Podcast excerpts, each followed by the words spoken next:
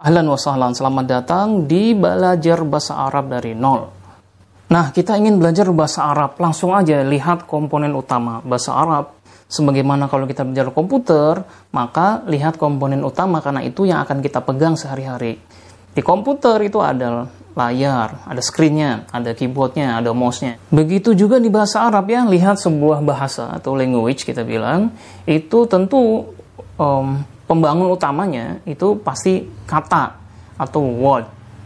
Nah, kalau dalam bahasa Inggris, uh, word itu kan terdiri dari uh, verb ya, kata kerja, kemudian noun, kata benda, dan preposition atau preposisinya. Dan inilah komponen utama bahasa Arab dan ini harus diingat-ingat selalu ya akan terus sampai kiamat kita belajar bahasa Arab akan melekat tiga komponen utama ini. Yakni yang pertama Isim, ya ini kategori kita sederhanakan menjadi kata benda ya. Isim adalah segala sesuatu yang bisa kita lihat, kita pegang ya. Kemudian eh, kita serap dengan panca indera kita terutama. Jadi ini pulpen, eh, papan, meja, kursi, dinding, rumah semua itu adalah isim termasuk yang kata benda yang abstrak, nama, agama ya, gelar dan lain sebagainya itu. Komponen kedua adalah fi'il. Kita sederhanakan sebagai kata kerja, setara kata kerja dalam bahasa Indonesia. Fi'il berarti action ya. Semua yang berarti action itu fi'il ya. Membaca, menulis, tidur, makan, menonton ya. Semua itu adalah action, fi'il. Dan yang ketiga adalah harf, yakni preposisi tadi ya Ciri-ciri harf adalah dia dependent, dia tidak bisa independen, dia harus ngikut ke fiil atau isim ya. Kalau saya bilang, kamu mau ke mana? Jawabnya adalah ke, eh bingung ya. Kamu di mana? Dia jawabnya di, bingung. Jadi di itu harus dilekatkan dengan kata bendanya misalnya di rumah. Atau ke, juga dilekatkan ke kata bendanya juga. Ke masjid, ke pasar, ke musola, dan lain sebagainya itu. Karena bidang kita adalah bahasa, maka uh, kita akan belajar bahasa atau dalam sebuah kalimat. Kapan kita menjudge bahwa ini adalah isim, sebuah teks, sebuah kata itu, kapan menjudge bahwa ini adalah fiil ya, dan kapan menjudge ini sebuah harf, tentu ada ciri-cirinya. Ini ciri-cirinya. Ciri-ciri isim yang pertama, setiap kata dalam bahasa Arab yang ada alif lamnya pasti isim nih Contohnya al-masjidu isim masjid ya. Al-baitu rumah isim ya. Ad-dinu agama isim ya. Al-qalbu hati itu juga isim karena ada alif lamnya. Ciri yang kedua dari isim adalah ketika ada tanwin ya, kata dalam bahasa Arab ketika kita lihat sebuah kalimat katanya ada tanwinnya itu pasti isim. Nah, tanwin ini adalah musuh abadi dari alif lamnya. Jadi, kalau sudah alif lam tidak boleh ditanwin. Kalau tanwin sebuah isim berarti dia tidak boleh ada alif lam. Jadi tadi misalnya al masjidu kalau tidak ada alif lam jadi masjidun ya, termasuk baitun, termasuk kolbun ya dan lain sebagainya. Itu pasti isim. Ciri isim yang ketiga adalah ada preposisinya ya, terutama preposisi yang mengikan namanya preposisi jar namanya. Contoh fi ya, fi itu preposisi di fil masjidi ya, fil baiti, fil kolbi dan lain sebagainya. Ilal masjidi, ilal madrasati, ilal baiti dan lain sebagainya. Bagaimana kita mencirikan fi'il, fi'il itu ada polanya. Kalau dalam bahasa Inggris ada present, ada past, ada perfect.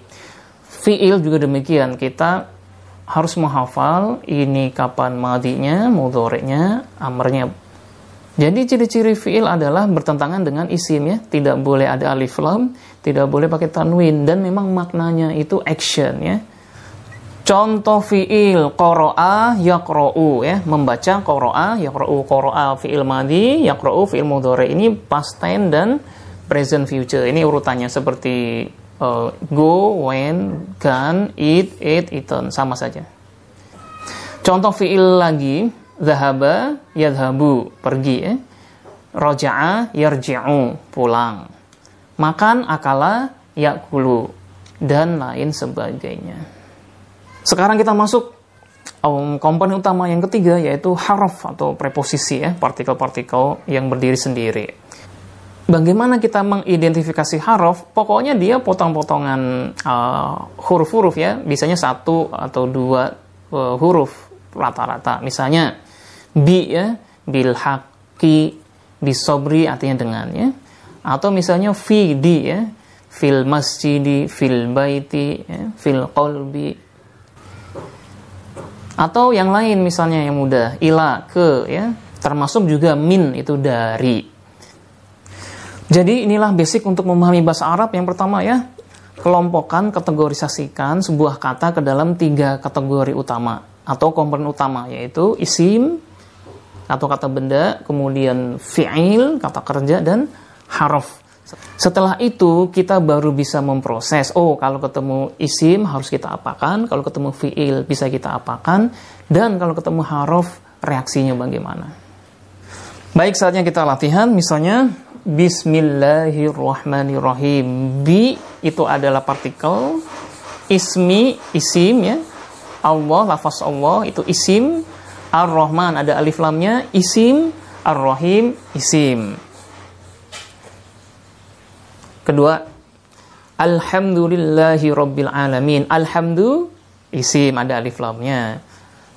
Lillahi ada li, ada partikel li, maka itu juga menjadi isim, lafaz Allah isim. Rob adalah Tuhan, itu juga isim. Al-alamin ada alif lamnya, itu juga isim. Yang ketiga, Qul a'udhu bi rabbin nas. Qul, katakanlah, itu action, yaitu fi'il. Qul a'udhu, aku berlindung. A'udhu, fi'il. Bi, preposisi, dia berarti haraf. Bi, robbi, isim. Anas ada alif lam isim. Terakhir kul huwallahu ahad. Kul katakanlah fiil huwa isim ya dia Allahu isim ada alif lamnya ahadun isim karena ada tanwinnya. Kita sudah tahu komponen utama bahasa Arab ada tiga isim, fiil dan harf. Kalau kita ketemu teks bahasa Arab maka ketika kita ketemu isim dianalisis ketemu fiil, dianalisis, ketemu harf, juga dianalisis. Tapi bagaimana caranya? Ini dia caranya. Ketika kita ketemu isim, maka tentukan apakah ini isim tunggal, dual atau jamak bahasa Arabnya, mufrad, musana, jamak ya. Misalnya kitabun itu tunggal satu. Kitabani dual musana. Jamaknya menjadi kutubun ya. Contoh kedua misalnya muslimun itu satu muslim. Kalau dua muslimani. Kalau jamaknya menjadi muslimuna. Bagaimana kita menentukan tunggal dua jamak? Dihafal ya. Yang kedua, kalau ketemu isim tentukan ini kata jenis laki-laki atau perempuan mudakar atau mu'anas, maskulin atau feminin.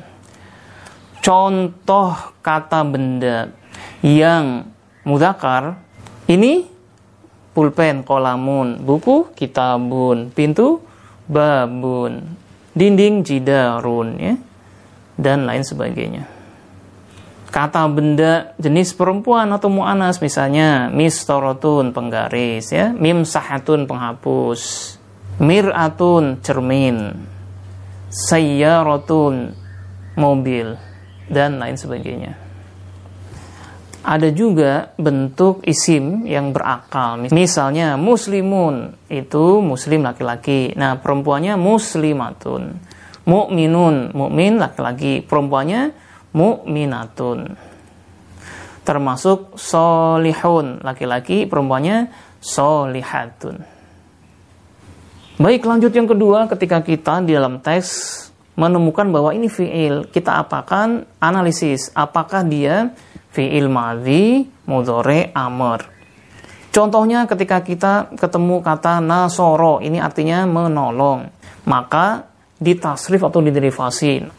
Nasoro fi'il madhi, mudhorenya yansuru. kemudian amarnya menjadi unsur. Masdarnya nasrun atau nasron. Kemudian isim fa'ilnya atau subjeknya nasirun. Kemudian isim maf'ulnya mansurun. Isim makanya mansorun isim zaman mansorun isim zaman minsorun. Jadi urutannya adalah madi, past tense, mudhari, present future, amr adalah imperatif atau perintah, masdar adalah infinitif atau kata bentukannya, seperti pergi menjadi kepergian, baca menjadi bacaan, pulang menjadi kepulangan dan lain sebagainya. Setelah itu adalah isim fa'il atau subjeknya, pelaku, isim maf'ul objeknya yang dilakukan, isim makan keterangan tempat, isim zaman keterangan waktu, dan isim alat keterangan alatnya untuk melakukan, yaitu tools. Dan ketiga, ketika kita ketemu harf, maka harf ini mempunyai sifat bereaksi. Sebagaimana virus, dia akan menyerang bagian tubuh tertentu. Misalnya virus meningitis, ia menyerang ke otak, virus hepatitis menyerang ke hati, dan virus SARS atau COVID menyerang ke pernafasan. Begitu juga dengan harof ya. Harof itu mempunyai sifat mereaksikan isim atau fiil di depannya menjadi harokat tertentu. Yang pertama, harof jar atau virus i ya. Itu menjadikan isim berharokat i atau kasroh.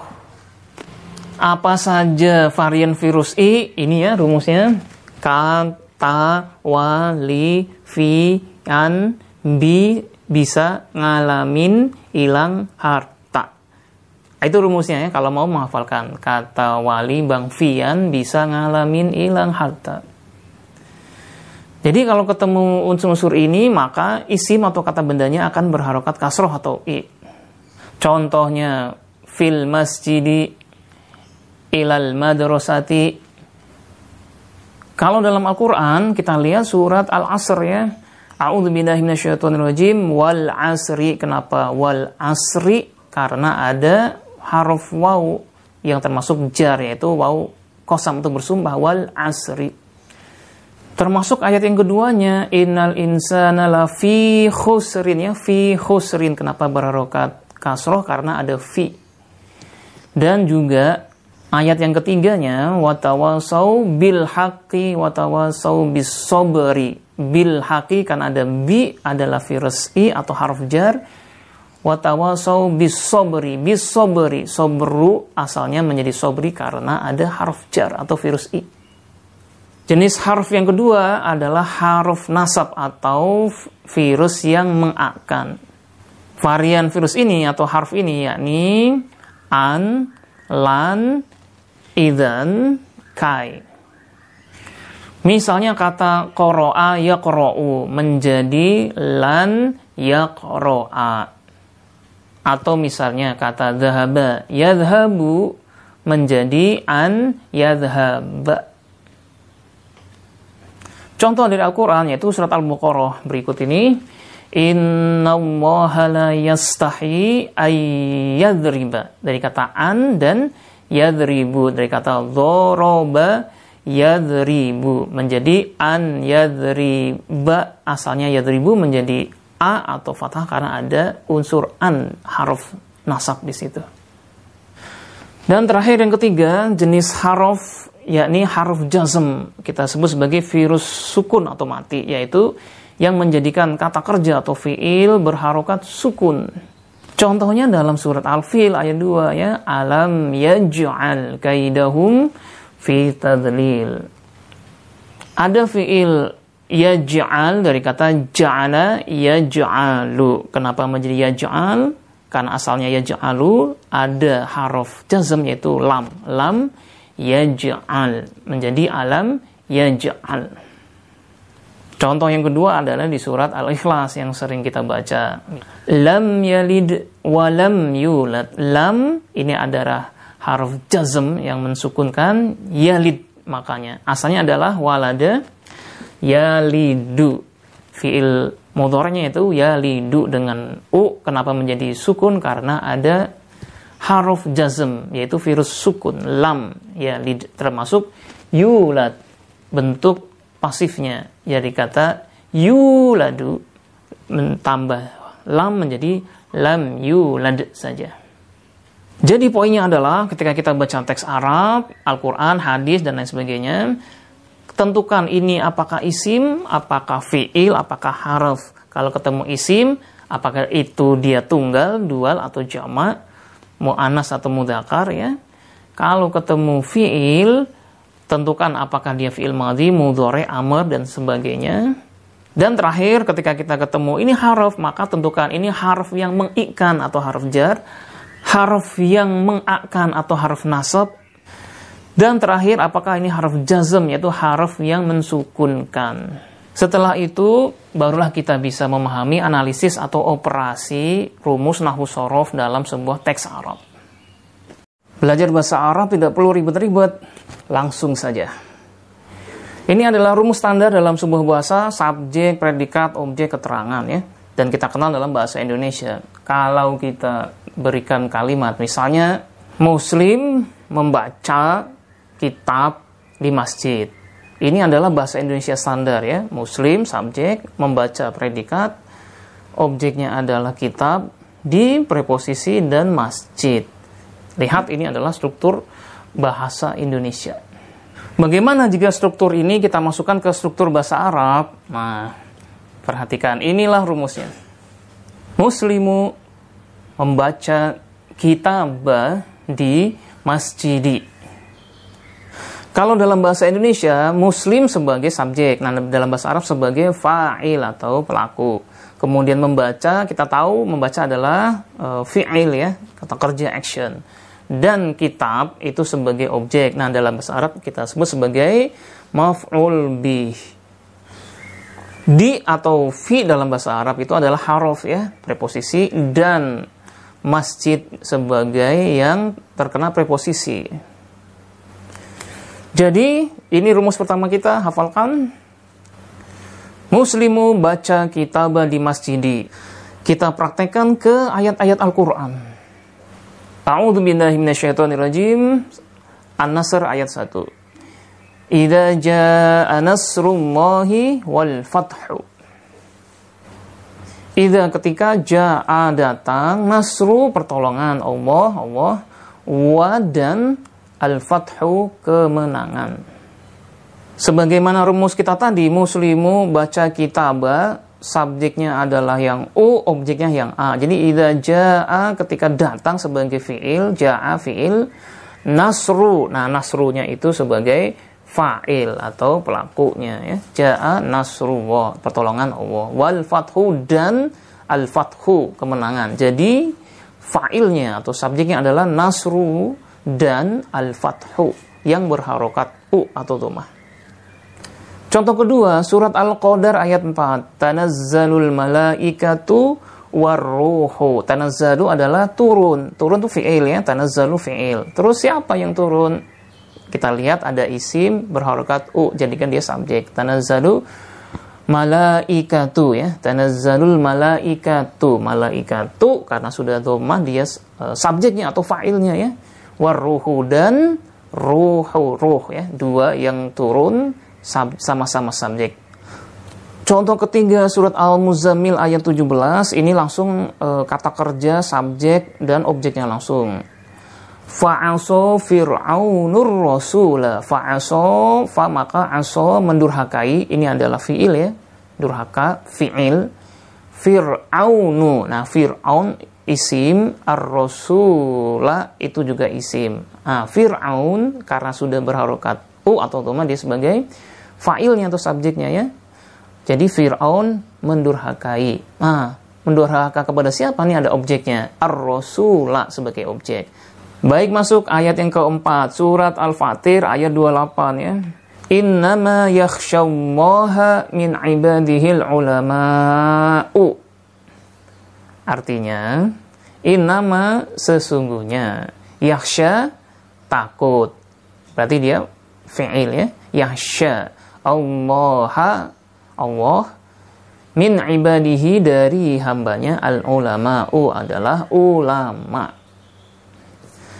Jadi kalau begini kita bisa menebak mana yang fa'il, mana yang maf'ul bih atau objek. Yang fa'il atau subjek adalah yang berharokat u atau dhammah ya. Di sini ada isim al ulama u itu subjeknya ya. kemudian lafaz jalalah Allah di ia berharokat fathah. Yang u kita kedepankan karena subjek kalau dalam bahasa Indonesia itu di depannya. Jadi sesungguhnya al ulama u ulama yang takut pada Allah karena Allah adalah sebagai maf'ul bi atau objeknya yang ditakuti. Kalau lafaz Allah diharokatin u atau dibaca doma itu sangat-sangat fatal artinya. Tidak mungkin Allah takut pada makhluknya. Tapi yang benar adalah sesungguhnya al ulama yang takut pada Allah atau sesungguhnya yang takut pada Allah adalah ulama. Ulama berharokat doma sebagai subjeknya atau yang takut. Contoh terakhir surat At-Taubah ayat 105 ya. Wa qul i'malu fasayarallahu amalakum wa rasuluhu wal mu'minuna Wakul dan katakanlah i'malu bekerjalah kalian. Fa maka seakan yarawwahu Allah akan melihat. Kita lihat bahwa lafaz Allah di sini berharokat dhamma atau u. Karena itu dia sebagai fa'il atau subjeknya. Maka diterjemahkannya Allah melihat. Ya rotu melihat. Lafaz Allah berharokat dhamma maka ia fa'il ya. Pelaku Allah melihat. Nah, apa yang dilihat kan butuh objeknya. Fasayarallahu amalakum amala. Amal asalnya amalun. Kenapa dia rukatin a? Karena dia yang sebagai objeknya. Wa rasulu ya, wa rasulu dhamah wa rasuluhu dan rasulnya karena rasul berharokat dhamah dan dia isim ya, maka rasul sebagai subjek. Wa rasuluhu wal mu'minuna. Al, mu'minuna dia dengan dhamma wawu dan nun ya. Penanda jamak maka dia juga sebagai subjek jadi ada tiga subjek ya. Meskipun subjeknya dipisah-pisah Anda lihat yang isim berharokat u atau dhamma dialah subjek. Karena itu kita menerjemahkannya wa qul dan bekerjalah kalian fasayarallahu maka satu subjeknya Allah akan melihat ya. Kemudian subjeknya ada lagi Rasul akan melihat yang ketiga adalah al mukminuna orang-orang mukmin akan melihat. Tiga subjek ini akan melakukan pekerjaan yaitu melihat. Nah baru ketemu objeknya. Amala. Amal atau kerja kalian. Allah Rasul orang-orang mukminun melihat amal kalian. Sekarang kita masuk ke rumus frase atau gabungan kata yang membentuk makna baru. Nah, kemarin rumus kita adalah muslimu baca kitabah ya di masjidi. Kata benda di sini misalnya muslim, kitab, bisa kita tambahkan satu kata benda lagi menjadi frase nomina atau kita tambahkan satu kata sifat di depannya menjadi frase adjektiva. Misalnya muslim plus kampus, baca kitab hukum ya. Ini misalnya. Nah, dalam bahasa Arab strukturnya akan menjadi muslimu kampusi baca kitab hukumi. Ini adalah rumus kata benda plus kata benda atau isim plus isim yang dalam bahasa Arab kita sebut sebagai idhofah. Muslimu kampusi, kalau bahasa Arabnya menjadi muslimul jami'ati. Kitab hukumi, bahasa Arabnya adalah kitabal hukmi. Jadi muslimu karena dia tetap sebagai subjek, kitabah karena dia posisi sebagai objek. Sedangkan kata benda keduanya atau isim keduanya berharokat i atau kasroh. Itulah rumus idofah dalam bahasa Indonesia sebagai frase nomina. Yang kedua, frase adjektiva. Sim atau kata bendanya kita tambahkan satu kata sifat ya. Misalnya muslim, soleh, baca, kitab, bagus. Maka dalam struktur gramatika Arabnya menjadi muslimu solihu baca kitab bagusa. Jadi bedanya dengan idhofah tadi frasa nomina kalau di idhofah kata benda keduanya atau isim keduanya berharokat i atau kasroh, tapi kalau dalam sifat kata sifatnya mengikuti kata bendanya. Ketika harokatnya u, maka sifatnya berharokat u. Ketika harokatnya a, sifatnya berharokat a. Muslimu solihu baca kitab bagusa, bahasa Arabnya menjadi muslimun solihun yaqra'u kitaban jayyidan. Kalau dikasih alif lam ya sifatnya juga dikasih alif lam misalnya al muslimu as-solihu dan al kitaba al jayyida. Untuk membedakan idhofah dan sifat, berikut ada contoh kata ya, misalnya murid sekolah. Ini menjadi muridu sekolahi karena isim 1 plus isim 2 ya, KB1 plus KB2 yaitu dalam struktur idhofah. Tetapi kalau murid pintar itu sifat ya, yaitu struktur sifat mausuf, yaitu muridu pintaru atau muridu cerdasu sama saja. Contoh lagi wakil presiden ya, wakil presiden. Kalau dalam struktur bahasa Arab wakilu presideni karena ini isim satu plus isim dua ya. Mudhof, mudhof ilaih struktur idhofah. Tetapi kalau dibilang wakil yang baik atau wakil baik menjadi wakilu baikku karena baik ini adalah sifat ya. Baiknya sifat wakilnya menjadi e, mausufnya. Sekarang contoh dalam bahasa Arab misalnya baitul mali bait rumah mal harta ya rumah harta. Karena itu ini isim satu isim dua ya. Maka bait itu baitul al mal nah isim keduanya berharokat kasroh baitul mali sebagai mudhof mudhof ilaih bahasa Arabnya. Tetapi kalau ada contoh baitun jamilun, baitunnya itu adalah isimnya, jamilun itu adalah sifatnya. Jamilun mengikuti harokat isimnya yaitu baitun. Jadi jamilun itu sifatnya yang bagus atau indah, baitun sebagai mausuf yang disifatinya yaitu isimnya. Sama juga ketika ada contoh kitabullahi, kitab adalah isim satu ya isim Allah lafaz jalalah Allah adalah isim keduanya. Maka isim keduanya berharokat kasroh. Kitabuwahi ya, kitabnya Allah atau kitab dari Allah. Tapi bedanya ketika kitab diberikan satu kata sifat misalnya kitabun jadidun. Kitab yang jadid baru ya. Jadi jadid adalah sifat untuk kitab. Jadidun sifat kitabun mausuf ya. Sekarang kita praktek ke ayat-ayat Al-Quran. Yang pertama, lafaz yang sangat populer, Bismillahirrahmanirrahim. Bismi bi plus ism ya. Bi harf jar, ismun adalah isim. Maka menjadi bismi berharokat i isminya karena ada preposisi jar. Selanjutnya ada kata ismi plus lafaz Allah. Ism plus Allah. Asalnya ismi plus Allahu. Kenapa lafaz Allah? Lafaz jalalah Allah berharokat i atau kasro karena menjadi isim kedua dari isim nama Allah. Namanya Allah, maka namanya Allahi. Dan lafaz Allah di sini kita sebut sebagai mudhof ilaih ya atau isim keduanya.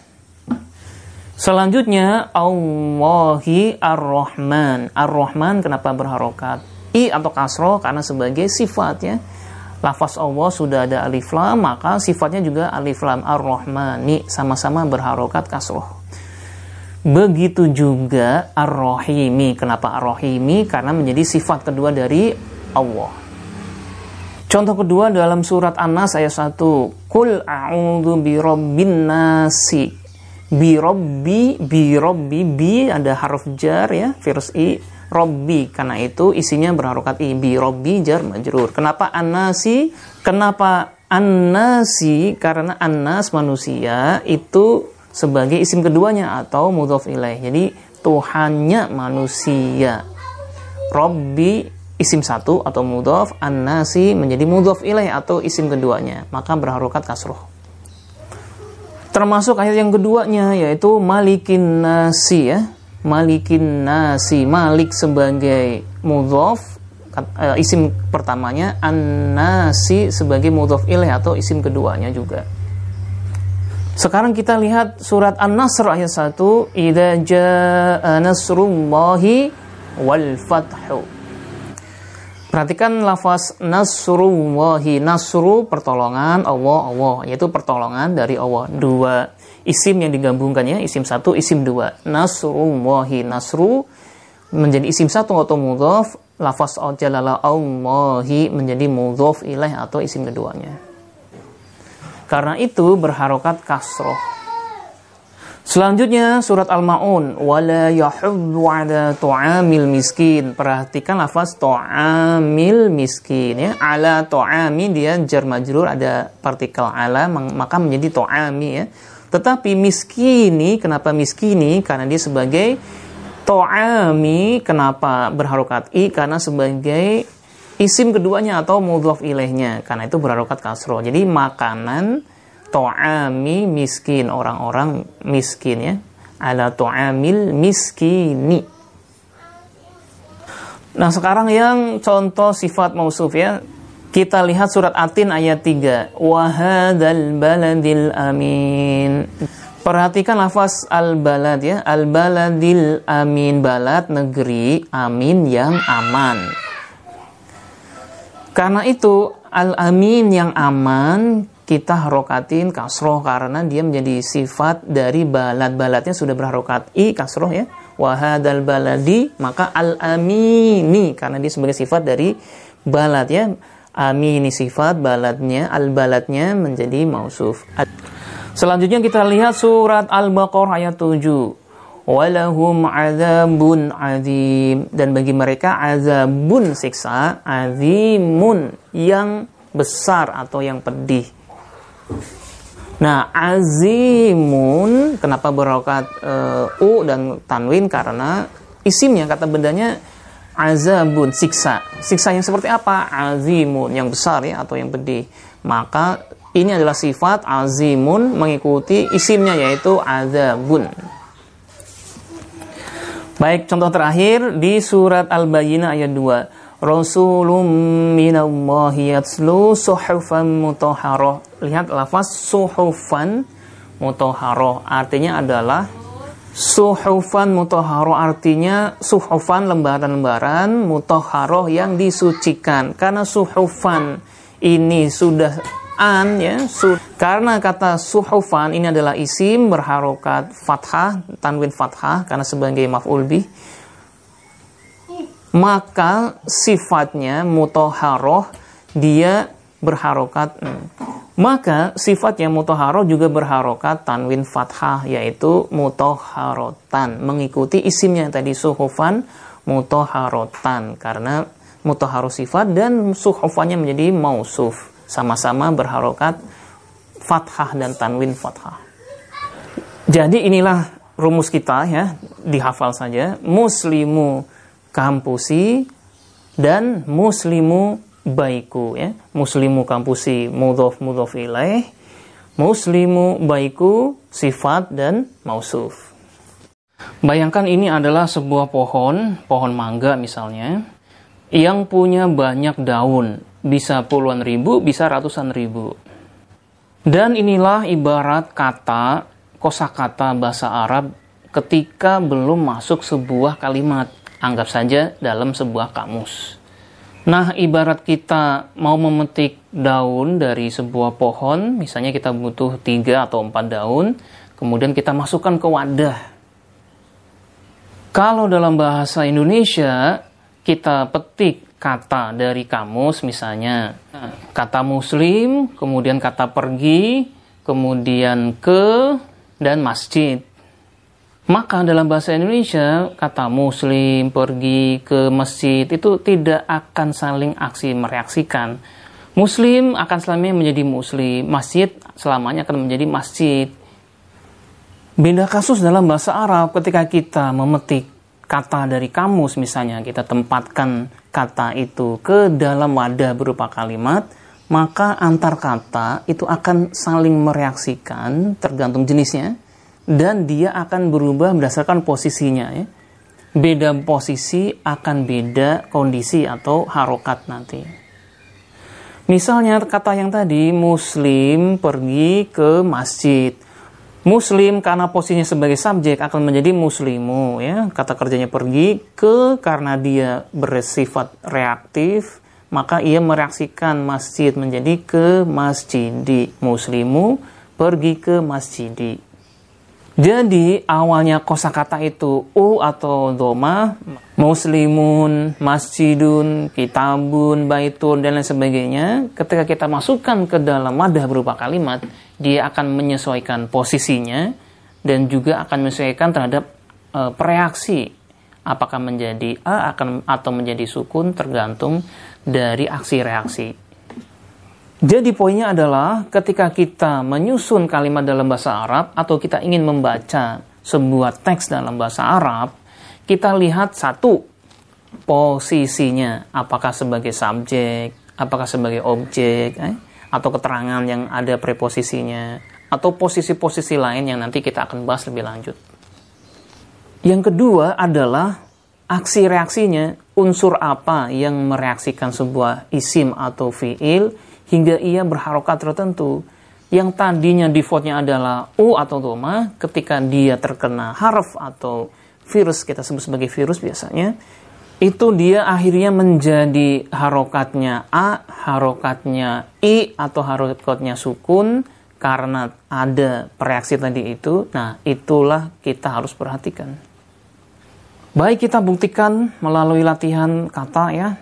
Kita petik satu daun tadi ibaratnya kita ambil satu kosakata dari kamus yaitu muslim. Muslim kita jadikan tiga biar kelihatan beda harokatnya ya. Muslim, kemudian muslim dan muslim. Ada tiga muslim yang kita tempatkan dalam sebuah e, kalimat. Tapi ini bukan kalimat, harus kita berikan e, kata kerjanya. Muslim isim, muslim isim lagi, muslim isim lagi atau kata benda maka di tengahnya kita berikan tolong ya atau menolong. Muslim menolong muslim.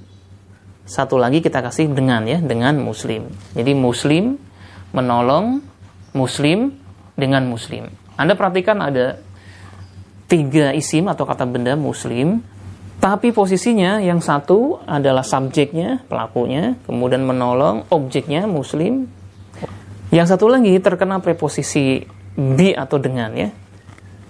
Bagaimana rumus aksi, reaksi, dan posisi mengubah e, kondisi atau harokat kata masing-masing muslim ini? Mari kita lihat. Pertama, muslim sebagai subjek, otomatis kita beri harokat u atau domah ya, posisi subjek atau fa'il, dia harus e, rofa atau marfu, maka muslimu. Muslim yang kedua sebagai objek karena objek atau maf'ul bi maka dia harus nasab ya atau mansub. Maka kita harokatkan dengan fathah. Maka muslima ya muslimu menolong muslima dan yang ketiga muslim posisinya ke, e, sebagai keterangan dan kena preposisi bi atau dengan maka kita harokatin i atau kasroh muslimu menolong muslima dengan muslimi yang muslimu karena posisinya subjek, muslima posisinya objek atau maf'ul bih, dan muslimi kar karena terkena aksi reaksi dengan preposisi bi haruf jar atau dengan. Dari sini jelas bahwa dua hal yang penting tadi, aksi reaksi dan posisi, harus kita perhatikan ketika kita melihat sebuah teks bahasa Arab. Lihat posisinya, lihat aksi reaksinya. Ingat, posisi menentukan kondisi ya, bisa kondisi rofa, bisa kondisi nasab, bisa kondisi jar, lihat posisi dan aksi reaksi. Pertanyaannya adalah apa sih rofa, nasab, jar, jazm ya, atau yang reaksinya menjadi marfu, mansub, majrur, majzum. Hmm. Ini adalah contoh yang tadi ya, muslimu menolong muslimah dengan muslimi. Tapi ini adalah masing-masing uh, isim atau kata bendanya adalah tunggal semuanya. Muslim tunggal, muslimah tunggal, muslimi juga tunggal. Karena bahasa Arab mengenal tunggal, dual, jamak, mari kita melangkah ke dual dan jamaknya. Dualnya menjadi muslimani, menolong tetap, muslimaini dengan atau bi muslimaini. Ini posisi kalau dual ya.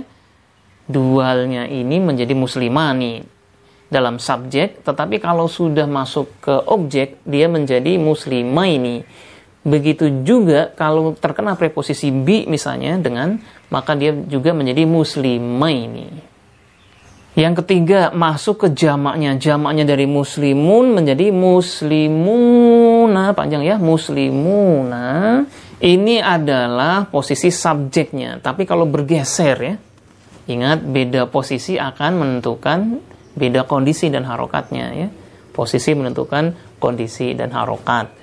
Muslimuna itu sebagai subjek, geser jadi objek menjadi muslimina Begitu juga kalau geser menjadi e, keterangan atau kena preposisi bi, maka bi muslimina juga. Maka dari sini jelas apa yang disebut dengan e, rofa, kemudian nasab dan juga jar itu adalah kondisi batin sebuah kata. Kita sebut sebagai status ya. Statusnya rofa, statusnya nasab, statusnya jar itu adalah kondisi batin kondisi batin atau struktur batin yang melingkupi e, berbagai macam kondisi lahir atau manifestasinya. Rofa adalah tunggalnya itu dengan u, kemudian dualnya dengan ani, jamaknya dengan una. Itu adalah kondisi batin rofa. Manifestasi lahirnya bisa u di tunggal, bisa ani di dual, dan bisa una di jamak. Sedangkan nasab yaitu kondisi A ditunggal ya, muslimah, kemudian kondisi ani muslimani didual dan kondisi muslimina di jamak.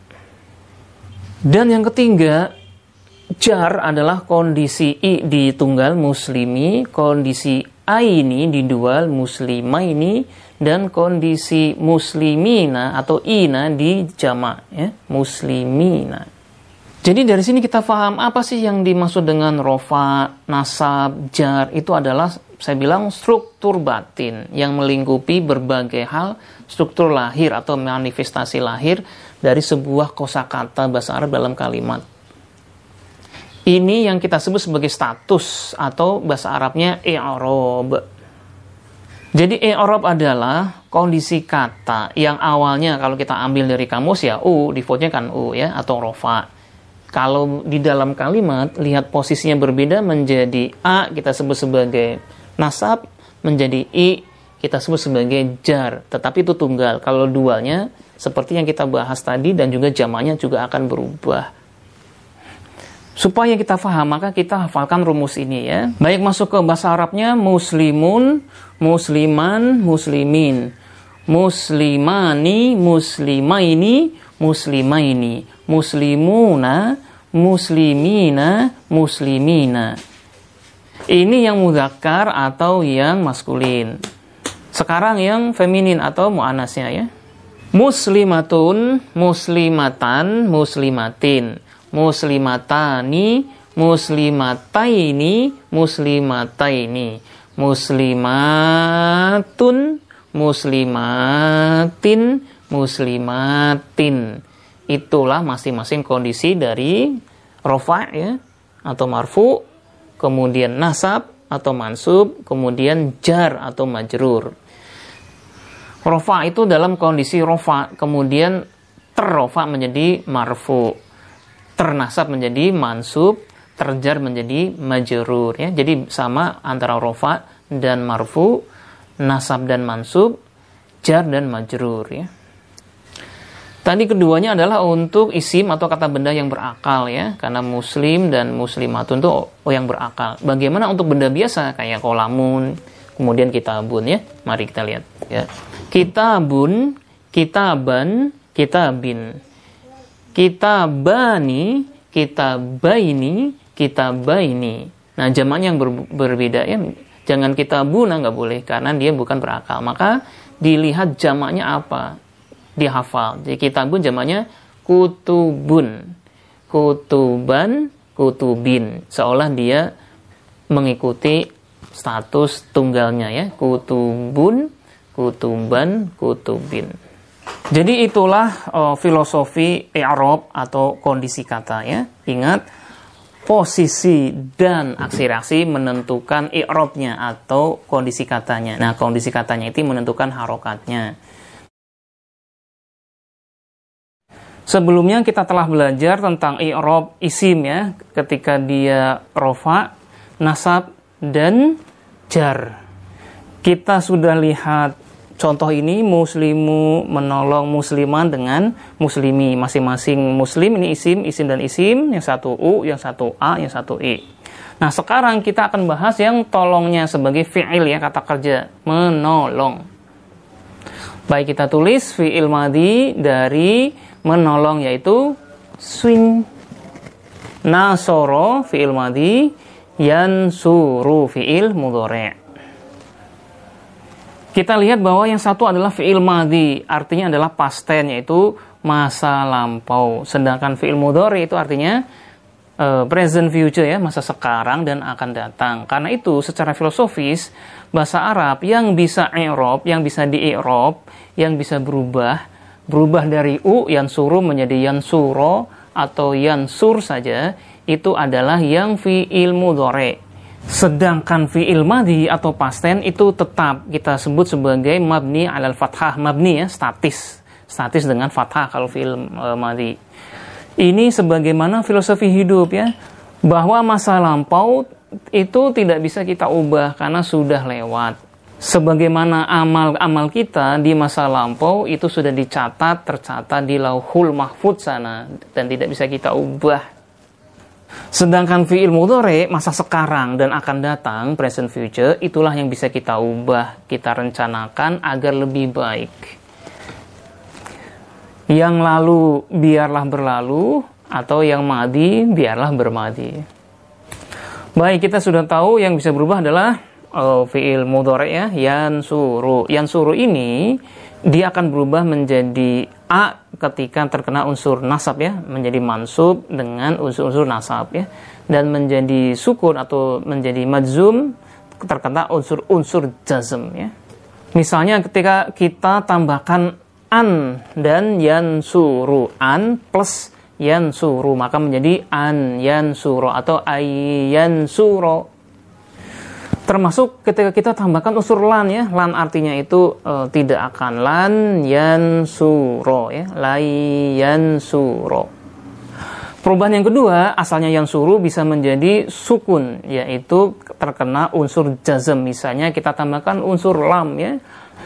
Lam plus yan suru maka menjadi lam yan sur menjadi sukun Begitu juga kalau kita tambahkan misalnya lanahi ya, la untuk melarang, la tansur, la tansur karena ada la, lanahi yaitu unsur jasum juga.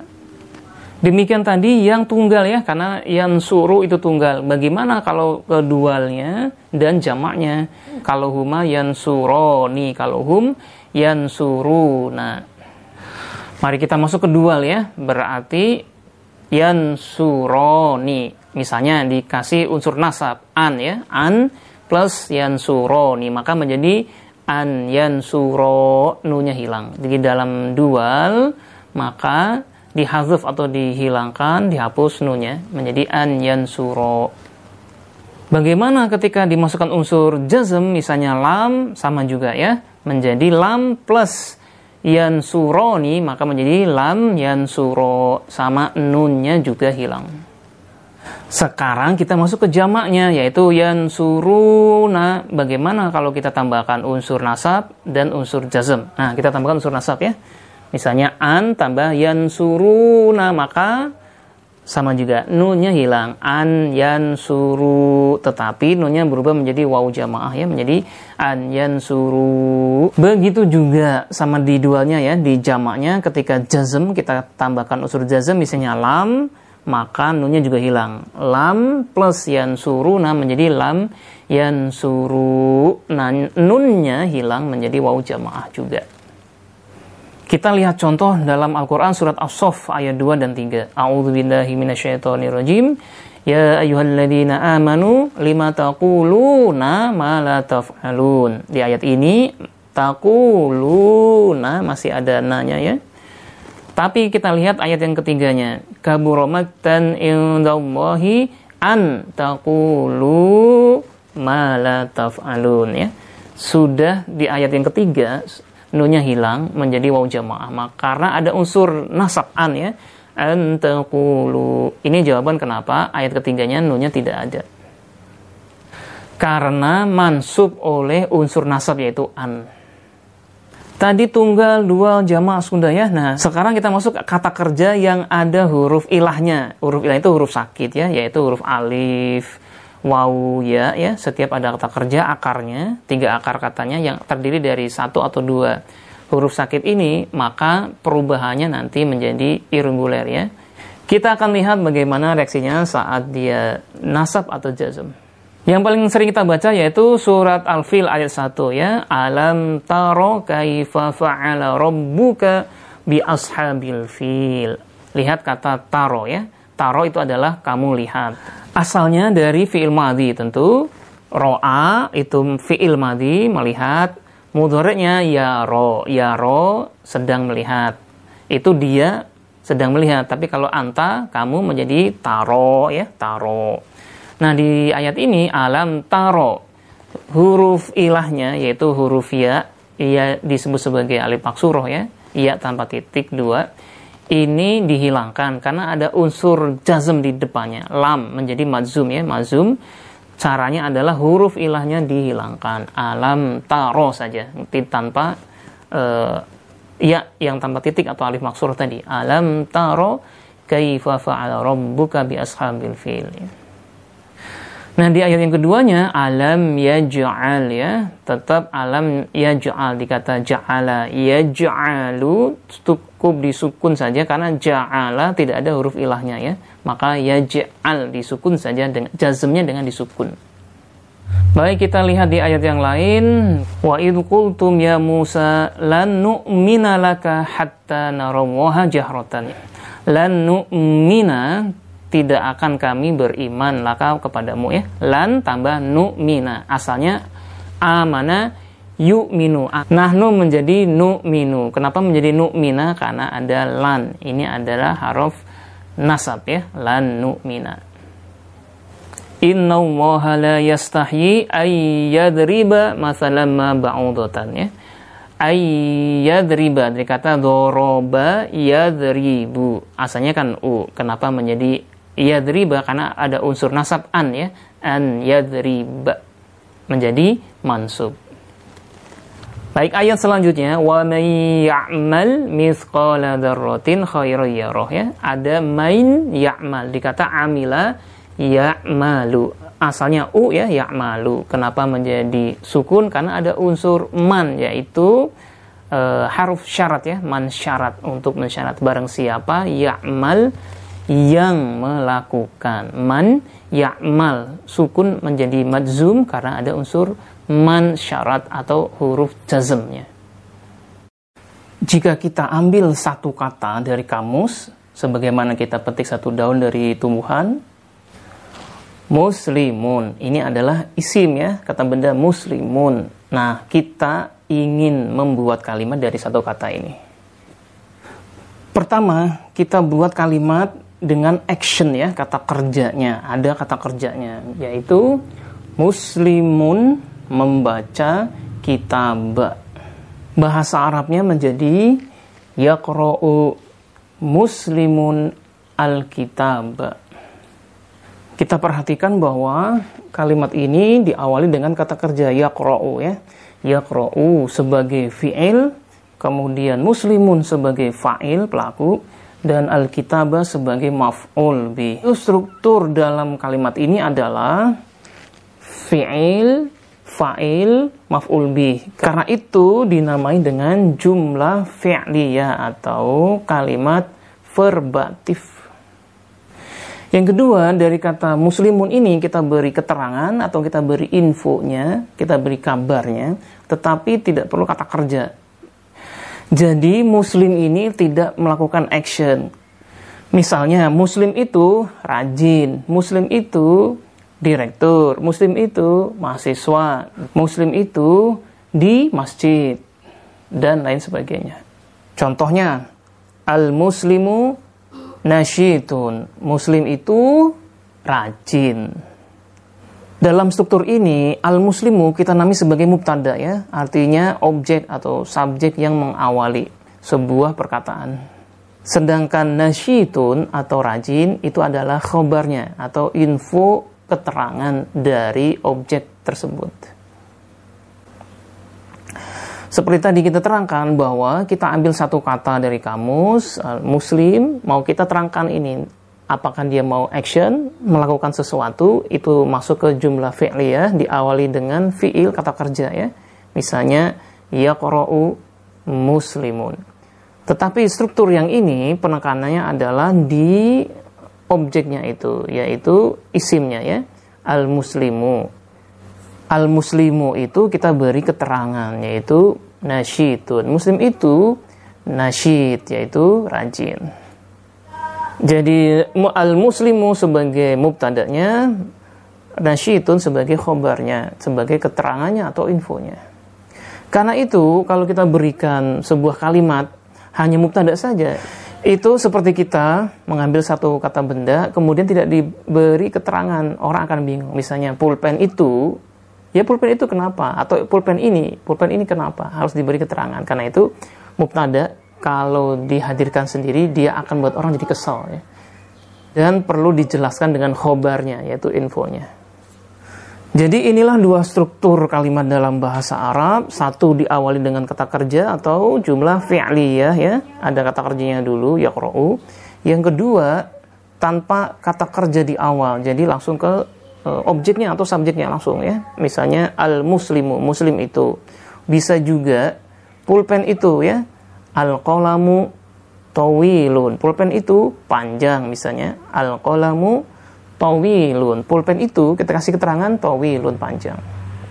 Atau yang lain misalnya kita bilang mahasiswa itu di kelas atau libu fil fasli atau libu sebagai mubtada fil faslinya khobarnya karena itu menerangkan.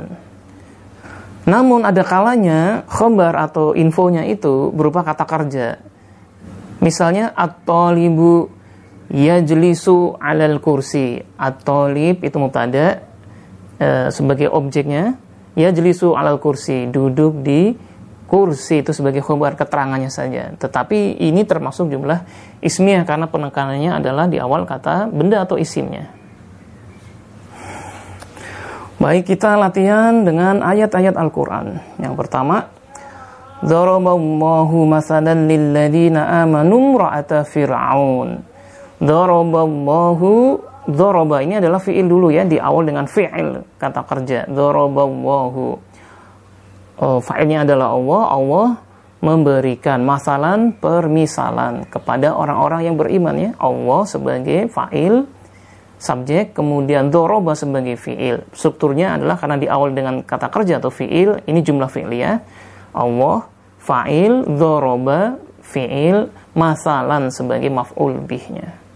Namun kita bandingkan dengan surat Al-Fatihah ayat 2. Alhamdulillahi Rabbil Alamin. Kita lihat bahwa diawali dengan Alhamdu. Ada alif lam itu ciri-ciri isim. Alhamdu isim ya karena itu kita sebut jumlah ismiyah. Dalam kalimat ini tidak boleh dibilang fi'il, fa'il, maf'ul. Dia masuk tipe yang kedua yaitu jumlah ismiyah. Alhamdu sebagai mubtada ya. Mubtada, mubtadanya marfu dengan u. Alhamdulillahi dan seterusnya itu sebagai khobarnya, keterangannya. Alhamdu pujian itu lillahi rabbil alamin untuk Allah Tuhan semesta alam. Jadi jelas infonya atau kabarnya. Contoh lainnya surat An-Nasr, "Idza jaa nasrullahi wal fathu." Ketika jaa datang, ini sudah ada fi'ilnya ya. Jaa nasrullah, yang datang adalah pertolongan Allah wal fathu dan kemenangan. Jadi jaanya sebagai fi'il dan nasrullah sebagai fa'ilnya. Ini strukturnya adalah jumlah fi'liyah ya. Kita lihat ayat yang lainnya. Allahu waliyul ladina amanu yukhrijuhum minadh-dhulumati ila nur. Allah adalah waliyul ladina amanu, walinya atau penolongnya orang-orang yang beriman. Jadi lafaz Allah isim isim jalalah Allah kemudian diberi keterangan waliyul ladina amanu. Penolongnya orang-orang yang beriman. Jadi ini strukturnya adalah mubtada ya. Allahu mubtada marfu waliyu uh, khobarnya juga marfu ya marfu dan marfu Allahu waliyu Allah adalah waliyu penolong mubtada dan khobar karena itu ini jumlah ismiyah ya tidak diawali dengan fi'il contoh yang ketiga khatamallahu ala qulubihim wa ala sam'ihim wa ala absarihim khatama ini adalah fi'il ya khatama artinya mengunci atau menutup mengunci fi'il lafaz Allahu adalah isim, maka dia sebagai fa'il. Struktur ini karena diawali dengan fi'il, maka ini fi'il lafaz Allahu sebagai fa'il karena dhamma ya, fa'il dan fi'il. Awalnya fi'il dan Allah sebagai fa'il. Karena itu ini adalah jumlah fi'liyah. Coba kita bandingkan dengan surat Al-Baqarah ayat yang kedua.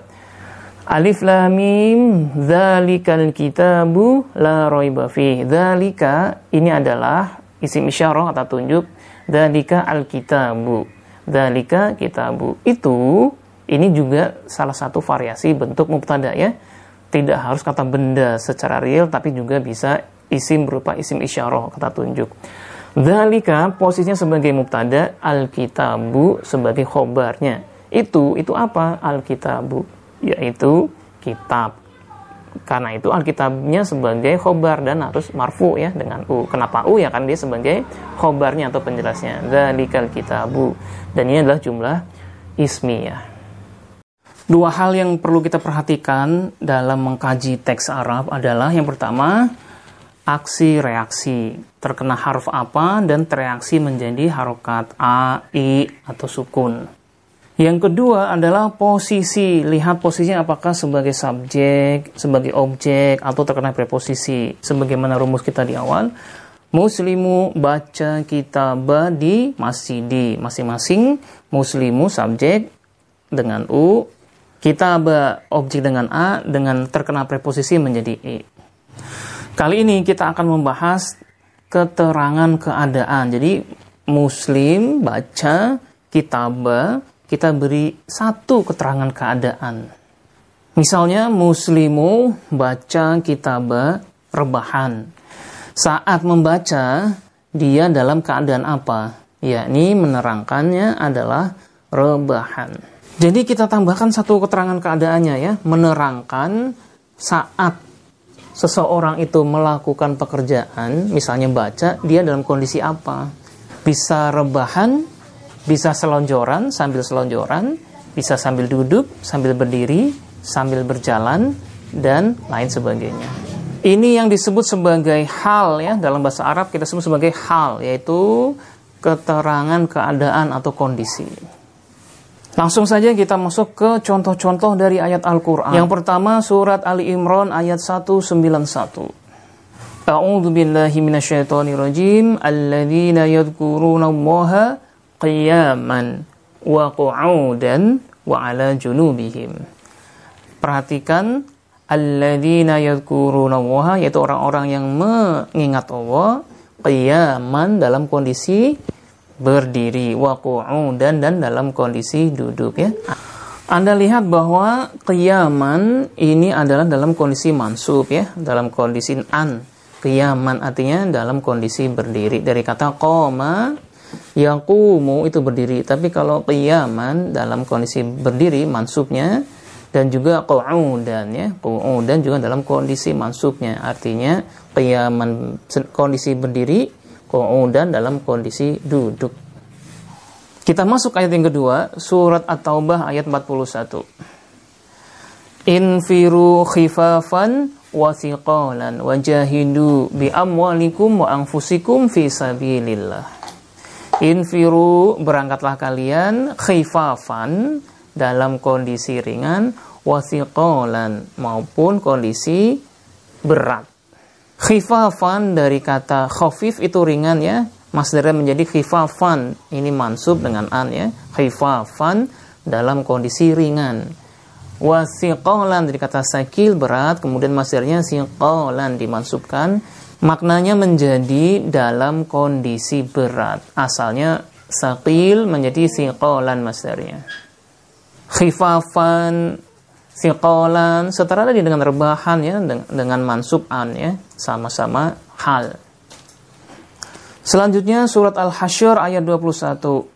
Lau anzalna hadzal Qur'ana 'ala jabalin la ra'aitahu khashi'an mutasaddian min khasyatillah.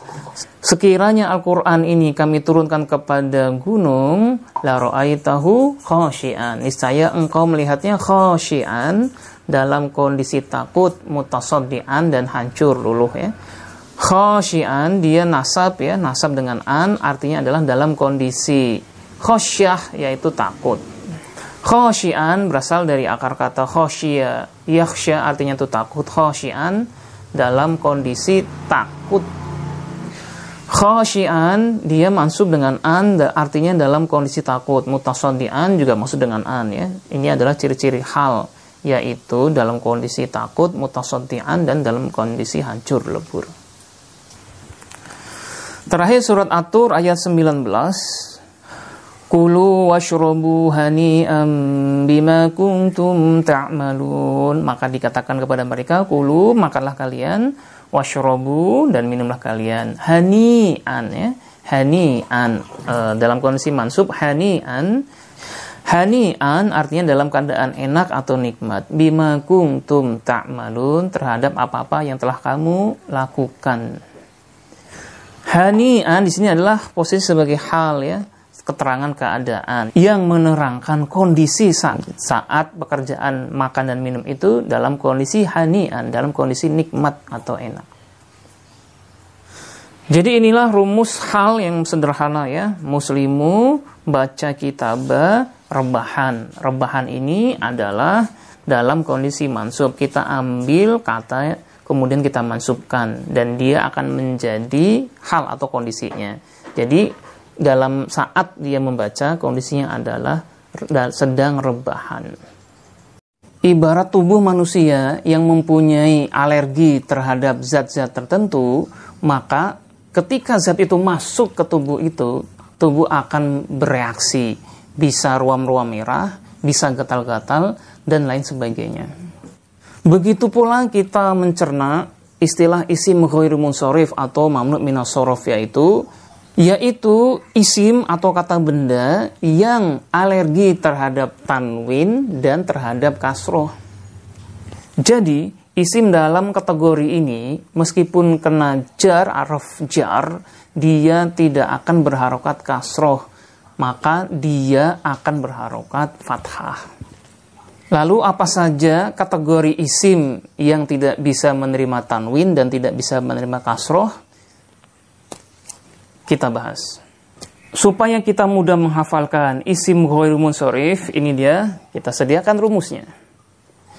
Yang pertama, isim ghairul munsorif karena satu ilah atau satu alasan. Rumusnya adalah ulama kubro pergi ke masa jida. Yang pertama, ulama ulama karena ada alif mamdudah ya ada alif dan hamzah yang contoh yang lain adalah fukoro hasna sohro dan lain sebagainya yang kedua kubro karena ada alif maksuro contoh yang lainnya seperti suguro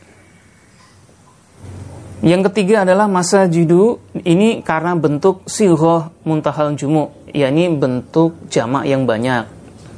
Contoh yang lain seperti masa jidu ini adalah rawatibu, amakinu, maqa'idu, masyariqu, mafatihu, sonadiqu, dan lain sebagainya. Tadi karena satu ilah atau alasan, yang ini adalah karena dua alasan. Yang dua alasan atau dua ilah ini ada dua jenis. Yang pertama karena dia isim alam, yaitu nama tertentu. Yang kedua karena isim sifat, yaitu sifat.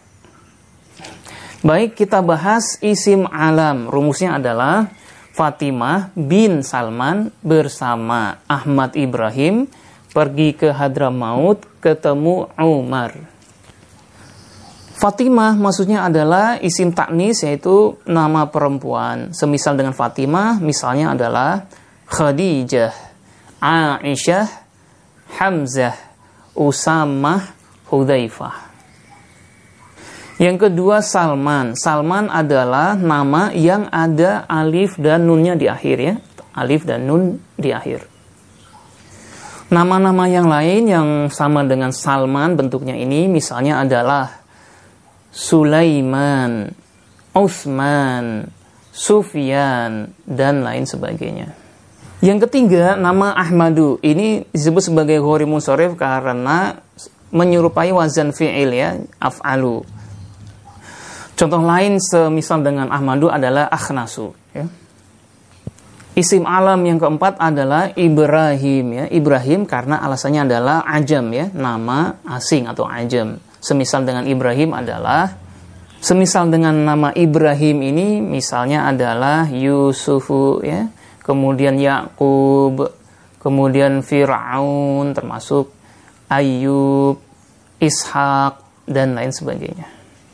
Yang kelima dari isim alam ini adalah hadromaut. Hadromaut ini adalah tarkib majzi, artinya dua kata yang dijadikan satu kemudian membentuk kata baru. Ya. Hadromaut dari kata hadro dan maut itu membentuk kata baru menjadi hadromaut, nama daerah tertentu di Yaman. Contoh kata yang setara dengan hadromaut ini misalnya adalah Bursaid, kemudian Ba'labek ya ini adalah isim alam kategori tarkib madzi ya. Du, gabungan dua kata menjadi satu nama baru. Dan yang keenam kategori isim alam adalah Umar ya. Umar ini adalah polanya adalah fu'alu. Contoh yang lainnya adalah Zuhal dan juga Zufar ya. Ini juga setara dengan nama Umar, termasuk isim alam yang horimun sorif. Kita masuk isim alam ghori munsorif karena dua alasan. Yang kategori sifat sekarang ya karena sifat. Untuk isim ghori munsorif kategori sifat kita hafal saja ahsanu jangan kaslan. Ahsan jangan kaslan ya. Yang pertama kategori sifat ahsanu ya. Ahsan ahsanu.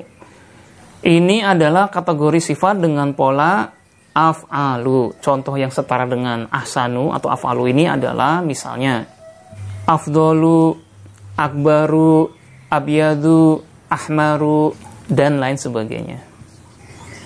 Sedangkan yang kategori kaslan, polanya kaslan atau fa'lan, ini adalah sifat ya. Kaslan, contohnya misalnya kaslan artinya malas. Ini yang sepola dengan kaslan ini atau fa'lan ini adalah Ghadban, marah ya. Kemudian jawaan, lapar. Syab'an, kenyang. Dan sakron, mabuk.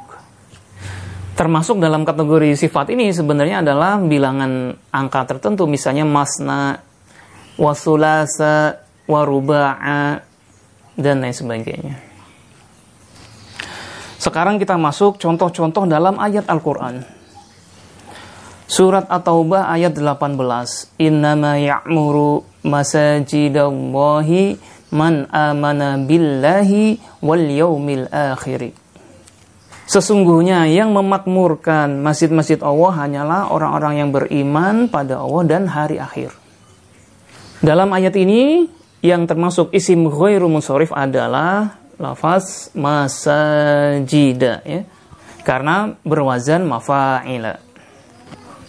Yang kedua surah Ali Imran ayat 84. Qul amanna billahi wa ma unzila alaina wa ma unzila ala Ibrahim wa Ismaila wa Ishaq wa Yaqub. Di sini ada isim e, berupa isim alam nama tertentu yaitu nama ajam ya, nama asing. Bukan berasal dari bahasa Arab asli yaitu Ibrahim. Karena itu ada haruf jar ala tidak Ibrahimi tetapi Ibrahim. Karena dia tidak bisa menerima kasroh ya alergi dengan kasroh. Maka ala Ibrahim termasuk Ismail juga mengikuti. Bukan Ismaili begitu juga Ishak Ishaqo dan Yakub semua ini adalah nama ajami Israel contoh ketiga surah Al-A'raf ayat 103 Thumma ba'athna min ba'dihi Musa bi ayatina ila fir'auna wa malaihi fadhalamu biha. Dalam ayat ini yang termasuk isim ghair musarif adalah Fir'aun ya. Karena itu ada huruf jar ila, ila bukan ila Fir'aun tetapi ila Fir'auna. Karena seperti kategori Ibrahim tadi ini adalah isim alam yang alasan pertama karena isim alam, alasan yang kedua karena ajam ya nama asing. Contoh keempat adalah di surat Yusuf ayat 7. Laqad kana fi Yusufa wa ikhwatihi ayatun lisailin. Dalam ayat ini yang termasuk isi mukhair musarif adalah Yusufa. Seperti tadi ya, ada harf jar ila, masuk harf jar, tetapi dia tidak bisa berharokat kasroh karena itu realisasinya dia berharokat fathah ila Yusufa. Ini adalah isim alam kategori alam ajam yaitu nama asing. Contoh terakhir kita lihat surah Ali Imran ayat 12. Qulil ladzina kafaru satughlabuna wa tuhsyaruna ila jahannama. Perhatikan ada uh, isim ghairi munsharif di sini yaitu ila jahannama kategori isim alam. Meskipun ada harf ila, harf jar, dia tidak jahannami tapi jahannama.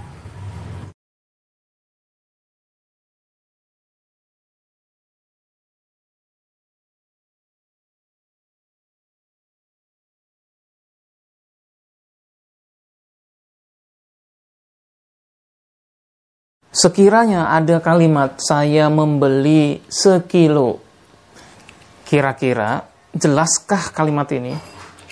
Apakah Anda faham kalimat ini? Tentu tidak, karena kalimat ini masih ambigu, masih samar. Maksudnya apa? Sekilo apa? Oleh karena itu, kita harus tambahkan satu kata penjelas agar kalimat ini menjadi dapat dipahami. Saya membeli sekilo beras, misalnya. Nah, kata beras ini adalah penjelas yang dalam ilmu nahu sorof bahasa Arab kita sebut sebagai tamyiz yaitu kata penjelas yang berfungsi menjelaskan kata sebelumnya yang kita anggap ambigu atau samar. Saya membeli sekilo beras bahasa Arabnya ishtara itu kilograman apa? Ruzan. Nah, ruzan di sini dia posisinya sebagai tamyiz yaitu kata penjelas. Contoh yang lain misalnya di kelas ada 20. 20 apa? Ini kan tidak jelas ya. Karena itu kita berikan satu kata penjelas. Di kelas ada 20 siswa misalnya. Bahasa Arabnya menjadi fil fasli isyuruna toliban. Nah, toliban ini artinya siswa. Toliban artinya siswa yang menjelaskan 20 tadi. 20 apa? Siswa. Contoh ketiga biar jelas. Khalid adalah lebih baik. Nah, Khalid lebih baik lebih baik apa? Kita berikan satu kata penjelas Khalid lebih baik akhlaknya bahasa Arabnya menjadi Khalidun ahsanu lebih baik khuluqon. Nah, khuluqon ini adalah akhlaknya yang menjelaskan ahsanu lebih baik apa. Kalau kita perhatikan tadi kata penjelasnya ada ruzan beras, kemudian toliban siswa, dan juga khuluqon akhlak itu semuanya dalam kondisi a atau mansub. Dan ini adalah kaidah tamyiz yaitu dia harus mansub atau a. Baik untuk memperjelas lagi kita masuk ke contoh dari ayat-ayat Al-Qur'an. A'udzu billahi minasyaitonir rajim. Ya. Yang pertama surat Al-Mulk ayat 2. Alladzi khalaqal mauta wal hayata liyabluwakum ayyukum ahsanu amala. Yang menciptakan kematian dan kehidupan liyabluwakum ayyukum ahsanu amala. Untuk menguji ayyukum siapa di antara kalian ahsanu yang lebih baik. Lebih baik apa? Di sini dijelaskan dengan kata amalan sebagai isim kata benda yang mansub amalan yang lebih baik. Liyabluwakum ayyukum ahsanu yang lebih baik amalan amalnya. Nah amalan sebagai tamyiznya contoh kedua surat Yusuf ayat 4 Inni ra'aitu ahada asyara kaukaban ini sesungguhnya aku roa itu melihat ahad asyara sebelas. Sebelas apa? Tidak jelas. Maka diberikan satu e, kata penjelas yaitu kau kaban yaitu bintang. Ahad kau kaban Dia kondisinya mansub. Contoh ketiga surat Al-Zalzalah ayat ke-7. Famay mithqala dzarratin khairan yarah. Faman barang siapa ya'mal yang mengerjakan mithqala dzarratin semisal biji zarah apa?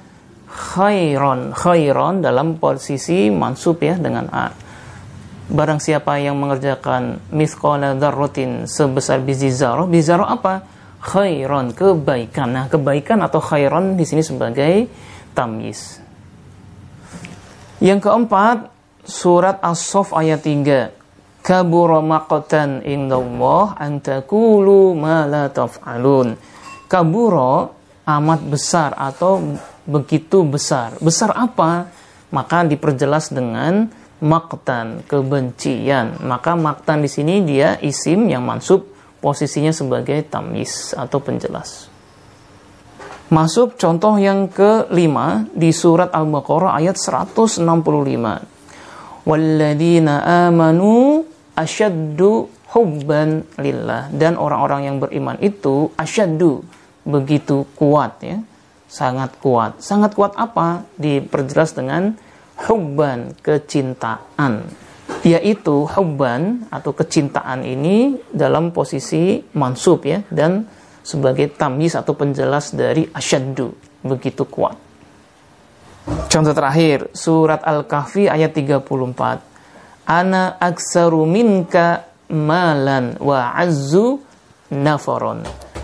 Saya, aku lebih banyak darimu. Lebih banyak apa? Dijelas dengan aksaru minka. Aksaru ini lebih banyak masih sama. Lebih banyak apa? Diperjelas dengan malan harta ya. hartanya posisinya adalah mansub dan sebagai tamyiz wa azu dan lebih kuat lebih kuat apa nafaron pengikut ya. maka nafaron itu juga posisinya tamyiz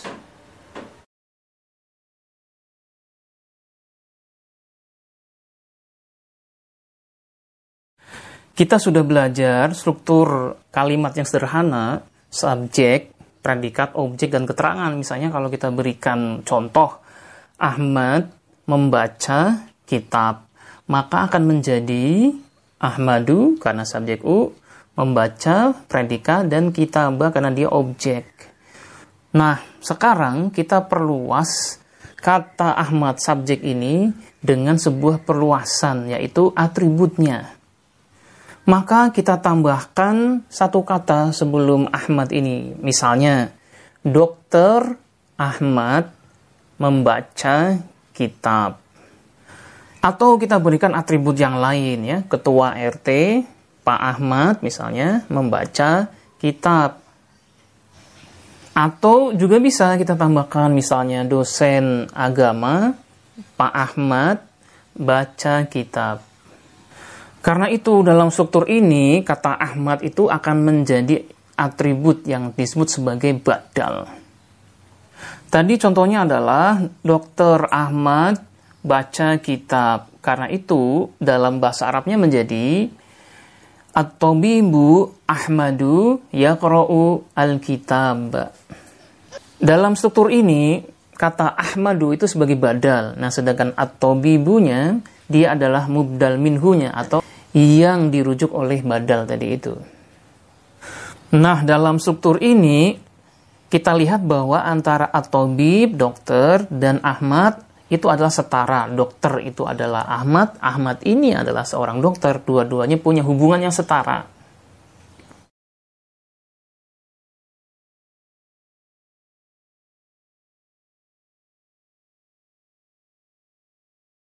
Karena itu, badal yang jenis ini disebut sebagai badal mutobik atau yang setara atau disebut juga dalam istilah lain adalah badal kullu min kul yang secara harfiah artinya semua yang mewakili semua. Jadi benar-benar 100% terwakili.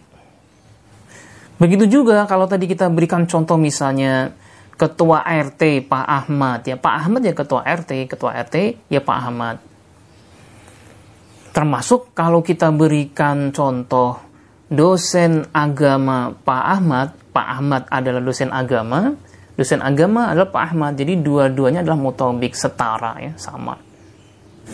Namun dalam teks Arab kita juga akan menemukan nanti badal yang berubah sebagiannya. Jadi yang jenis kedua ini adalah part of ya, bagian dari bendanya atau isimnya itu. Misalnya kalimat perawat memeriksa Ahmad kepalanya. Jadi kepala di sini adalah bagian dari Ahmad ya. Ahmad dan kepalanya itu adalah part of atau bagiannya. Ini disebut sebagai badal jenis ba'du min kul. Artinya sebagian dari keseluruhan atau artinya adalah sebagiannya atau part of-nya. Bahasa Arabnya menjadi fahaso al-mumarridu ahmada roksahu. Di sini hubungan Ahmad dengan roksahu ya kepalanya adalah itu bagian dari Ahmad secara keseluruhan. Contoh kedua, misalnya ada kalimat Zaid makan nasi separuhnya. Bahasa Arabnya menjadi akala Zaidun aruzza nisfahu. Hubungan aruzza nasi dan nisfahu ini adalah nisfahu itu menjadi badal yang menerangkan aruz. Jadi ini badal ba'du min kulu, part of. Setengah setengah nasi itu bagian dari nasi secara keseluruhan. Termasuk kalau kita beri contoh, saya membaca Quran juz pertamanya. Bahasa Arabnya, Qara'tul Qur'ana juz'ahu al-awwal.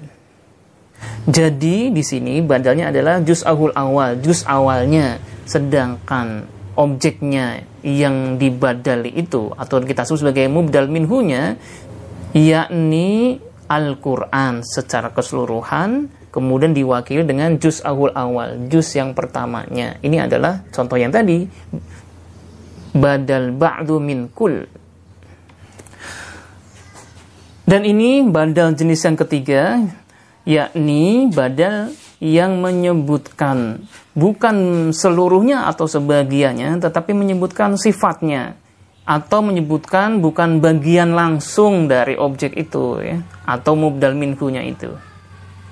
Misal kita beri kalimat orang-orang menyukai Ahmad sikapnya.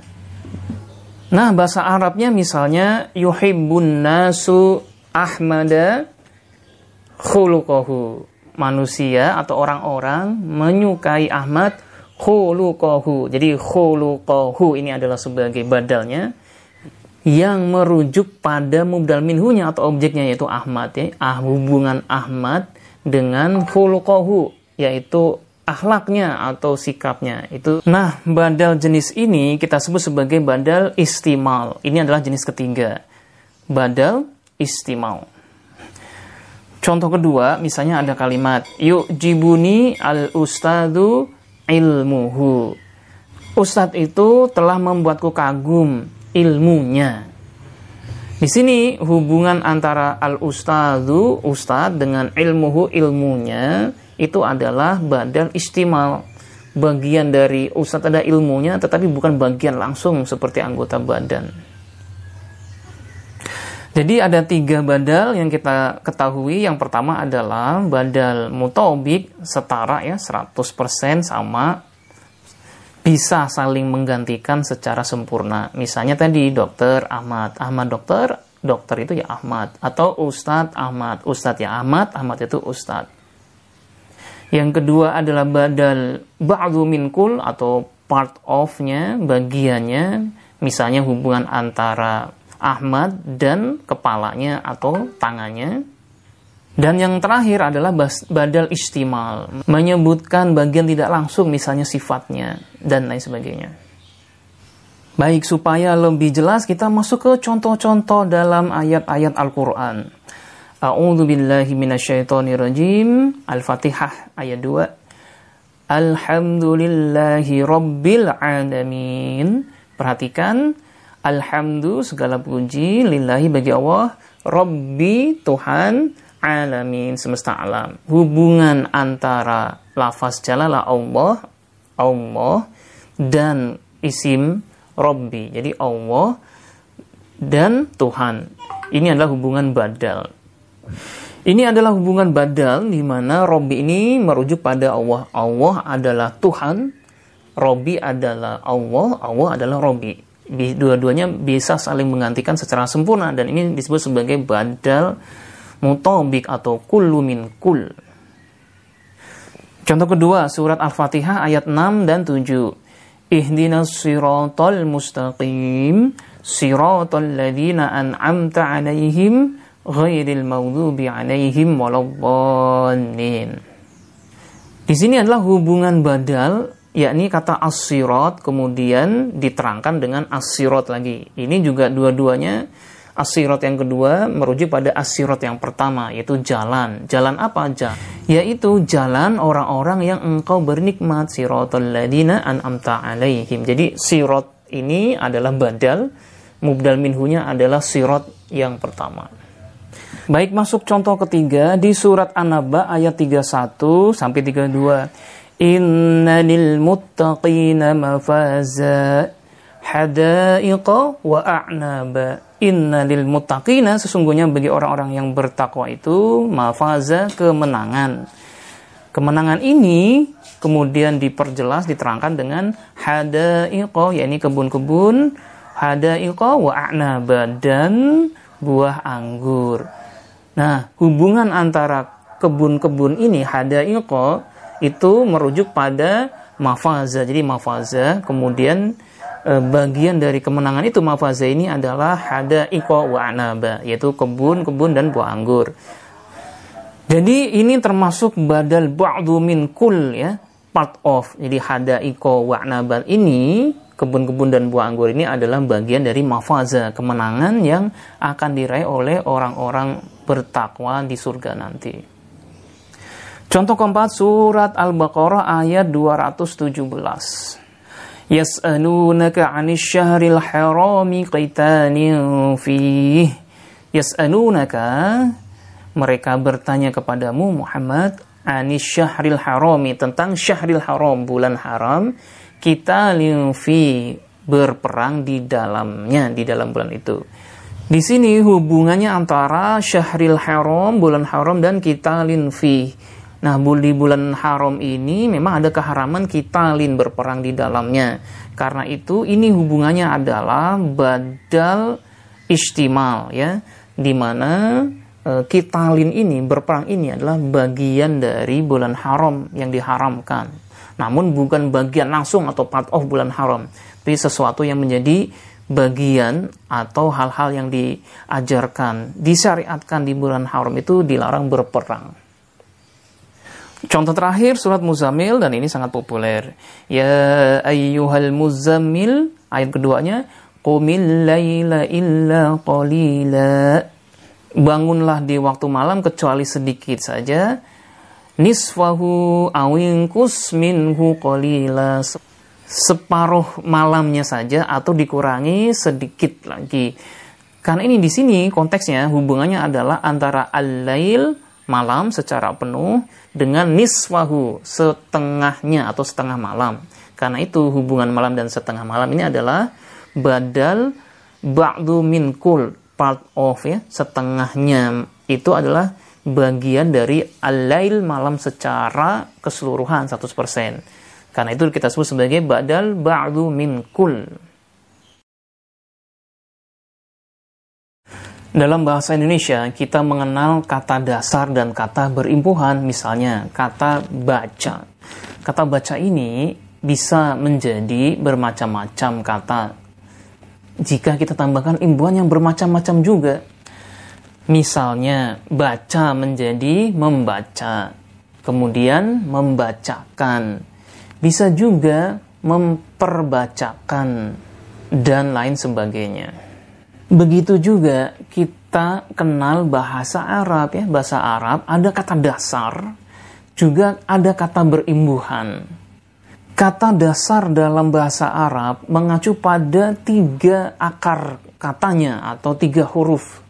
Misalnya kata istighfar. Kalau kita cari kata istighfar di kamu di i tidak akan ketemu karena kata dasarnya adalah atau rootsnya adalah ho, fa, ro nanti akan menjadi istighfar dalam pola ke-10.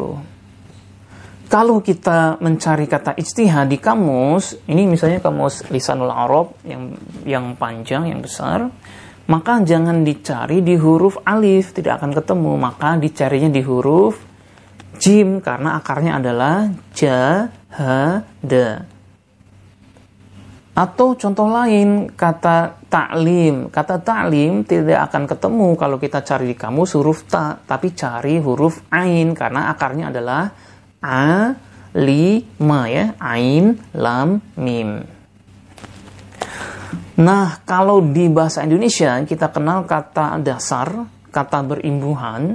Kalau dalam bahasa Arab ada kata dasar namanya fi'il mujarrad yang menjadikan kata dasarnya itu wazan satu pola satu ada kata berimbuhannya tapi dalam bahasa Arab tidak mengenal imbuhan me, i, mekan, memperi, memperkan dan lain sebagainya itu. Lalu dalam bahasa Arab imbuhannya dengan apa? Ya, imbuhannya dengan ini yaitu wazan ya, wazan fi'il. Wazan itu adalah pattern atau pola. Jadi kalau di pola satu, kita merujuk pada pola dasarnya atau kita sebut sebagai kata dasarnya. Tetapi nanti dia juga akan dapat imbuhan yang tadi imbuhannya dalam bahasa Arab memakai wazan atau pola.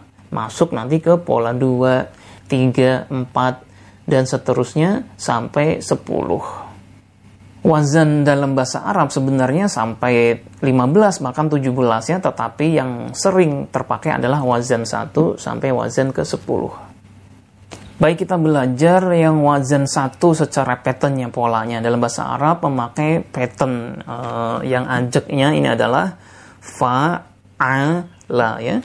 Fa akar 1 a akar kedua dan la akar ketiganya atau tiga huruf utamanya Pertanyaannya adalah kenapa ada pola satu, pola dua, ya wazan satu, wazan dua, wazan tiga, wazan empat, sama seperti bahasa Indonesia, beda antara baca itu adalah kata dasar, tapi kalau sudah membacakan itu maknanya sudah akan berbeda karena ada imbuhan yang berbeda.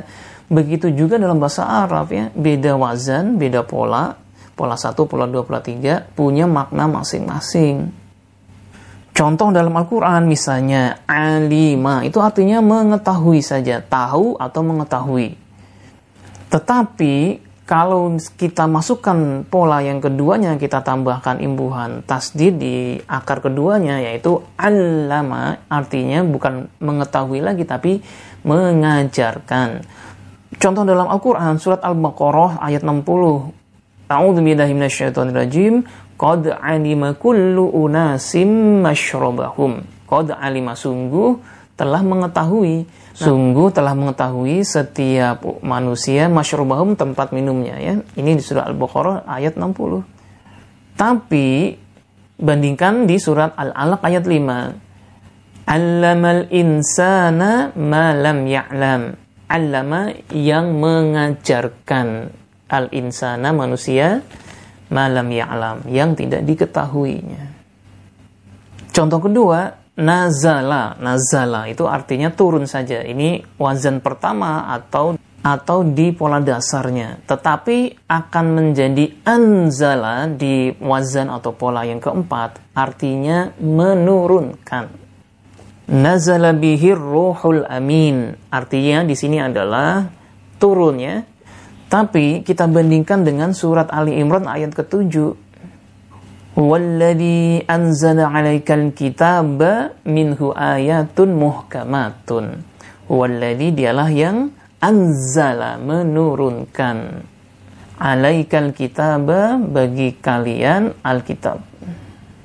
Contoh ketiga, ghafaro artinya mengampuni atau memaafkan saja. Tapi kalau istighfar artinya memohon ampun. Di surat Yasin disebutkan bima ghafaroli rabbi wa ja'alani minal mukromin. Bima ghafaroli terhadap apa-apa yang mengampuni Robbi Tuhanku ya. Itu maknanya. Tapi kalau kita lihat di surat At-Taubah wa makana istighfaru dan tidaklah memohon ampun ya istighfaru di sini artinya memohon ampun. Ibrahim li abihi. Nabi Ibrahim untuk ayahnya. Kita masuk wazan atau pola 1 sampai pola 10 kalau di wazan 1 ini adalah pola dasar atau pattern dasarnya. Kita memakai pattern fa a la lihat fa'ala tiga. Tiga huruf utama ya. Misalnya fa fataha itu artinya membuka fataha yaftahu amarnya menjadi iftah masdarnya menjadi fathan. Masuk wazan kedua yaitu fa'ala yufa'ilu fa'il taf'ilan mufa'ilun mufa'alun ya. Fa'ala sudah ditambahkan tasdid ya. Ini mirip-mirip imbuhan jadi bukan fa'ala saja tapi fa'ala. Contohnya adalah allama yu'allimu allim ta'liman mu'allimun mu'allaman. Allama artinya adalah mengajarkan. Wazan ketiga atau pola ketiga fa'ala yufa'ilu fa'il. Fi'al atau mufa'alatan. Mufa'ilun mufa'alun. Wazan ketiga ini yang ditambahkan adalah huruf alif ya setelah akar kesatunya fa'ala. Contohnya adalah jahada, yujahidu, jahid. Jihadan, mujahadatan, orangnya mujahidun, mujahadun. Tadi pola kedua anlama sudah ketambahan tasdid, pola ketiga ini ketambahan alif. Jahada misalnya ini karena sudah ditambahkan huruf-huruf yang kita sebut sebagai imbuhan tadi, maka disebut sebagai fi'il mazid ya, fi'il yang ditambahkan. Sedangkan yang kata dasar kita sebut sebagai fi'il mujarrad, fi'il yang aslinya. Wazan keempat. Af'ala yuf'ilu af'il if'alan muf'ilun muf'alun. Ini adalah patternnya ya di sini ditambahkan alif ya huruf alif di depan akar aslinya yaitu fa'al ditambah alif di depan menjadi af'ala. Contohnya adalah aslama yuslimu aslim islaman muslimun muslamun. Wazan kelima tafa'ala yatafa'alu tafa'al tafa'ulan mutafa'ilun mutafa'alun ini sudah ditambahkan dua huruf ya. Ta dan tasdid ya. Tafa'ala. Jadi huruf ta di depan kemudian tasdidnya di uh, huruf akar keduanya. Tafa'ala di ainnya. Contohnya adalah tafakkaro ya tafakkaru tafakkar. Tafakkuron, mutafakkirun, mutafakkarun. Artinya tafakkur ini artinya berpikir ya, berpikir-pikir secara intens. Tentu ini ada pola dasarnya merujuk pola satunya adalah fakaro ya, artinya berpikir saja. Tapi kalau udah tafakaro yang berpikir-pikir secara intens. Pola keenam tafa'ala yatafa'alu tafa'al mutafa'ilun mutafa'alun tafa itu sudah ada tambahan alifnya ta dan di huruf fa-nya ditambahkan alifnya ta dan alif dua tambahan. Ini e, pola keenam ya. Contohnya adalah kata ta'arofa. Ya ta'arofu ta'arof masdarnya ta'arufan. Muta'arifun muta'arufun. Ini akarnya adalah arofa. Arofa itu artinya kenal saja tapi kalau ta'arofa ini sudah artinya adalah saling mengenal. Yang sering kita kenal dalam bahasa Indonesia adalah ta'aruf yaitu upaya saling kenal mengenal Wazan ketujuh yaitu pola ketujuh infa'ala yanfa'ilu infa'il infi'alan munfa'ilun munfa'alun. Ini adalah ketambahan alif dan nun ya. Fa'ala ditambah alif dan nun menjadi in fa'ala. Contohnya adalah in syaroha in syaroha yan syarihu in syarih in syirah munsyarihun munsyarahun ya. Contohnya dalam surat Al-Qur'an surat Al-Insyirah ya. Ini berasal dari kata syaroha. Masuk pola ketujuh menjadi insyaroha. Wazan ke-8 atau pola ke-8 adalah ifta'ala, yafta'ilu, ifta'il, ifti'alan, mufta'ilun, mufta'alun. Ifta'ala sudah pertambahan alif dan ta setelah akar kesatunya fa ya. Jadi alif dan ta. If ta'ala. Contohnya kata yang sering kita dengar ya, ijtahada, yajtahidu, amarnya ijtahid, masdarnya ijtihad dan orangnya mujtahidun dan mujtahadun. Di sini kita tahu bahwa kata ijtihad akarnya adalah jahada, artinya bersungguh-sungguh. Tapi kalau ijtihad, upaya bersungguh-sungguh dengan intens mengeluarkan kemampuan untuk memutuskan sesuatu. Wazan ke-9 atau pola ke-9 if'alla yaf'allu. Wazan 9 ini jarang terpakai dalam teks bahasa Arab secara umum. Biasanya dipakai dalam teks sastrawi ya Contoh dalam pola sembilan itu misalnya ihmarro, yahmarru, ihmarro, masdarnya ihmiror. Dan terakhir wazan ke-10, istaf'ala, yastaf'ilu, istaf'il, istif'alan, mustaf'ilun, mustaf'alun. Yang ditambahkan adalah tiga huruf langsung, alif, sin, dan ta di depannya. Ini contohnya adalah istighfaro. Ista ini adalah tambahan ditambah ghafaro sebagai akarnya. Istighfaro, yastaghfiru, istighfir masdarnya istighfaron, mustaghfirun, mustaghfarun. Kalau ghafaro artinya mengampuni, tapi kalau ista istighfaro itu sudah artinya lainnya itu memohon atau meminta ampunan. Baik, kita sudah tahu pola satu, pola dasarnya, pola 2, 3, 4, sampai 10. Terus bagaimana cara menghafalnya? Ini dia rumusnya. Kita lihat masdarnya dari pola 1 sampai pola ke-10, karena itu yang terpakai dalam bahasa Indonesia, bahasa kita. Tadi sesuai contoh ya, ini adalah masdar dari semuanya. Bang Fathan ikut taklim tema jihad dalam Islam. Dia suka tafakur alam dan ta'aruf ke masyarakat sambil menghafal surat insyirah Saat salah ijtihad, dia beristighfar. Ini adalah masing-masing masdar dari pola 1 sampai pola 10 minus pola 9 ya. Jadi inilah teknik menghafal kita pola 1 sampai pola 10 ya. Hafalkan masdarnya saja.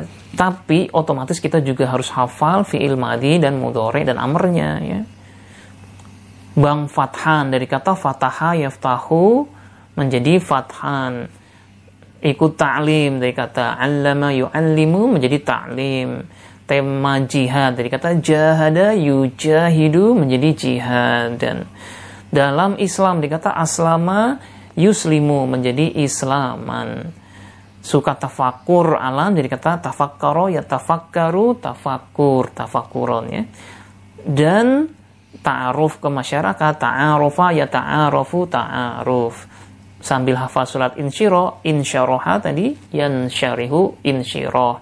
Saat salah istihad ijtahada yajtahidu menjadi ijtihad. Dia beristighfar istighfaro yastaghfiru istighfaron Sebagaimana dalam bahasa Indonesia, kata baca jangan dipaksakan masuk kata menterbaca atau memperbacai. Itu tidak ada ya.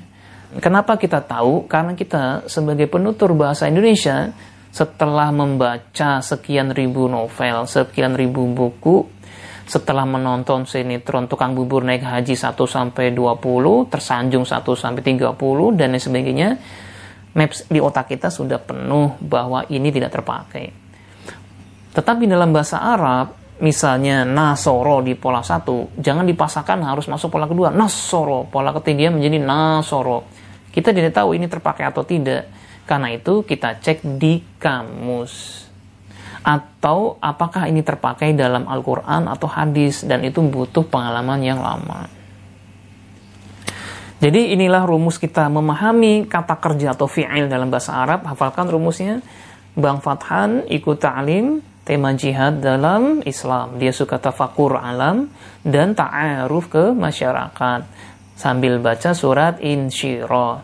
Saat salah ijtihad dia beristighfar.